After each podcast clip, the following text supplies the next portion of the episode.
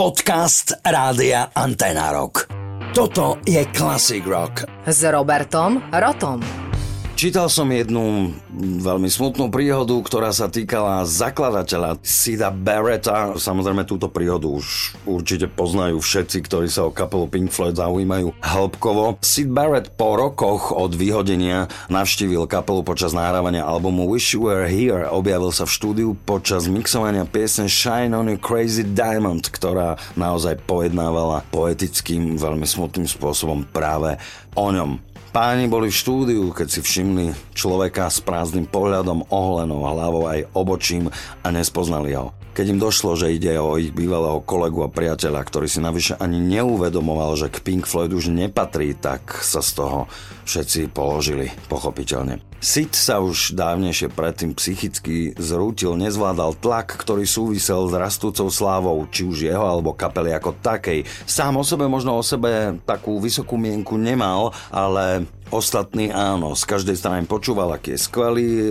v konec koncov muselo to byť v takom mladom veku veľmi metúce. Študujete umenie, hráte na gitare, lebo vás to baví a zrazu za vami chodia ľudia a pýtajú sa vás na zmysel života. Pretože Sid Barrett pre svojich fanúšikov nereprezentoval iba hudobníka, ale aj istý životný štýl. Brali ho veľmi vážne, kládli mu otázky, na ktoré nedokázal odpovedať. A keď sa k tomu nabalila aj mediálna pozornosť a otázky typu, ja neviem, čo ste sa snažili povedať touto skladbou, tak e, samozrejme očakávali všetko iné ako úprimnú odpoveď, nič, len som ju napísal. Dookola sa objavovali tie isté požiadavky, zlož, pieseň, single, etc. Tento tlak neuniesol a stiahol sa ako z kapely, tak aj z verejnosti ale v podstate tu zostáva s nami a chalani, ktorí cítia istý podiel viny, i keď samozrejme nepriamy na jeho psychickom zdraví, ktorého vlastne poslalo z kapely preč dodnes, dodnes, kým vôbec fungovali, lebo oficiálne sa naozaj nerozpadli. Pieseň Wish You Were Here venujú tomu, o kom naozaj je.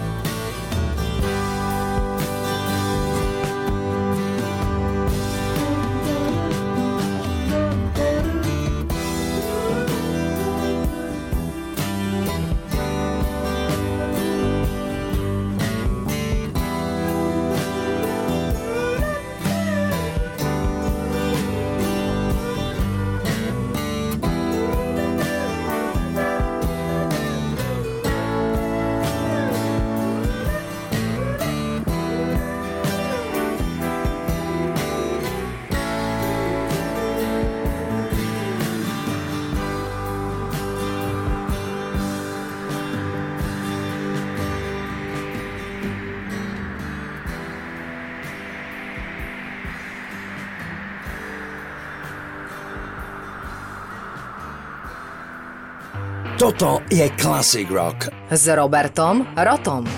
Dáme si taký akademickejší vstup. Právnická prax bola nevyčerpateľným zdrojom inšpirácie Gardnerovej literárnej tvorby. Prvú detektívku pod názvom Prípad zamatových pazúrikov vydal v roku 1933 veľmi úspešné dielo, v ktorom sa prvýkrát predstavil aj diabolský advokát Perry Mason a autorovi to vynieslo status vynikajúceho spisovateľa detektívnej literatúry. Aj ďalšie populárne príbehy sa odohrávali v pomerne napätom prostredí súdnej siene, kde advokát Perry Mason úspešne zastupoval z pravidla nevinných klientov obvinených z vraždy. V detektívkach ďalej vystupuje aj Masonova sekretárka Della Street a súkromný detektív Paul Drake. Podľa kníh o tomto advokátovi v 30. a 40. rokoch minulého storočia bolo nakrútených mnoho filmov a tiež mnohodielný televízny seriál CBS. V záverečnej epizóde prvej série sa v roli sudcu objavil aj samotný autor Perryho Masona.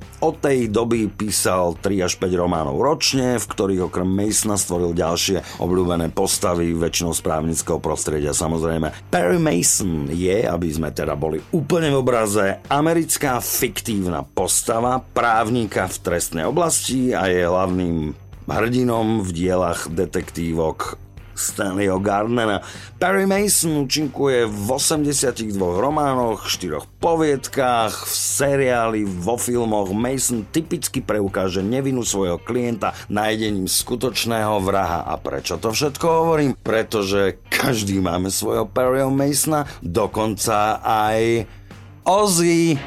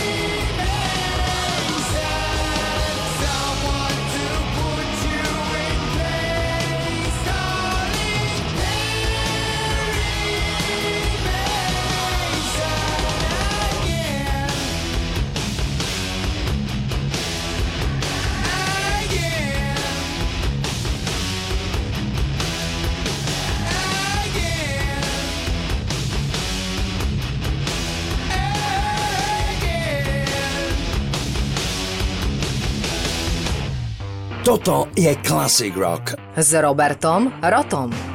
Angela Dorotea Merkelová Áno, počujete dobre, zostávame v tomto akademickom tóne. Je nemecká politička, um, od 22. novembra 2005 je spolkovou kancelárkou Nemecka. Medzi rokmi 2000 až 2018 bola predsedničkou CDU, alebo ak chcete, Kresťansko-demokratickej únie Nemecka rokových veteránov, mojich osobných kamošov Rolling Stones pobúrilo, že Nemecká kresťansko-demokratická únia, čiže CDU, použila v predvolebnej kampani svojej kandidátky na post spolkového kancelára Angely Merkelovej pesničku Angie. E, ten súvis medzi jej krstným menom a menom piesne naozaj nemusíme hľadať veľmi dlho. E, možno jej to pomohlo, ja som presvedčený, že áno, pretože toto toto by na meeting možno privolalo aj mňa. Takže, konzervatívna strana teraz môže od právnych zástupcov skupiny v Nemecku očakávať príslušné právne kroky, keďže CDU s nimi nekonzultovali použitie tejto skladby v kampani pred parlamentnými voľbami.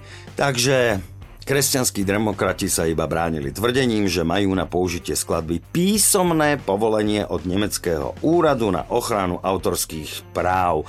Ugh, viem si predstaviť Keitha, ako sa na tom s prepáčením ujedáva, poťahuje si z cigy, ktorú už vo svojom živote nepoužíva, lebo prestal fajčiť, rehoce sa hovorí si...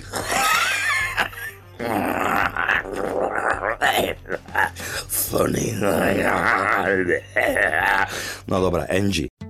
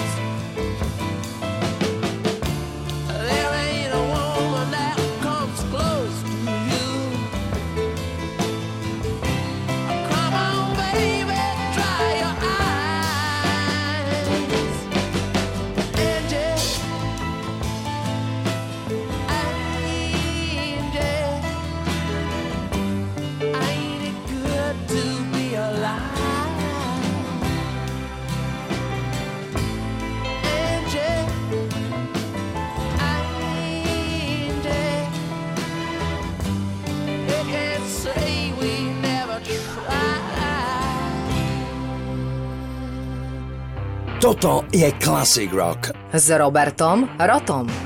V akademickom tóne už pokračovať ďalej nebudem. Dnes e, sme večer už e, kapelu Rolling Stones počuli a nevidím dôvody ju nepočuť znovu, i keď možno v takom sprostredkovanejšom podaní. V roku 1996 vyšiel fantastický, fantastický, nemám rád to slovo, ale používam ho, Unplugged kapely Kiss kde samozrejme vystúpili e, bez masiek, aby ste teda nemali nejaké zbytočné vnemy mimo muziky ako takej, kde páni dokázali, že aj akusticky im to šlape aj s istým sláčikovým kvartetom, ktoré použili v istých skladbách. Veľkým prínosom alebo takým bonusom celého tohto Unplugged koncertu kabely Kiss bolo, že si pozvali aj, aj hosti. A tými hostiami neboli nikto iný, ako povedal sám Paul Stanley, keď ich volal Members of the Family, Peter Chris and Ace Frehley. Takže aby som sa velikánskym oblúkom vrátil k Rolling Stones počas setu,